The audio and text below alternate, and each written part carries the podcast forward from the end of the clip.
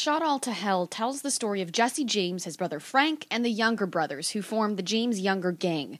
Now, the focus is on the Northfield raid and the gang's bank robbery attempt, which kind of failed. Author Mark-Lee Gardner details Jesse's early life, his Civil War days, his bank robbery days, his great escape, and his assassination.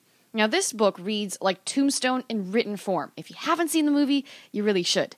Jesse's life was one real life Western, and Gardner puts it to paper in a really entertaining way.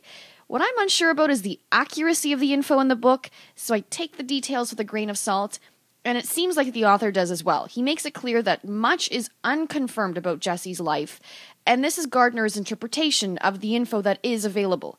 If you're in Tombstone or Deadwood withdrawal, give this book a try. I give Shot All to Hell a 4 out of 5. Now check out my blog for dozens other reviews, Justine's Bookends Review at newstalk1010.com.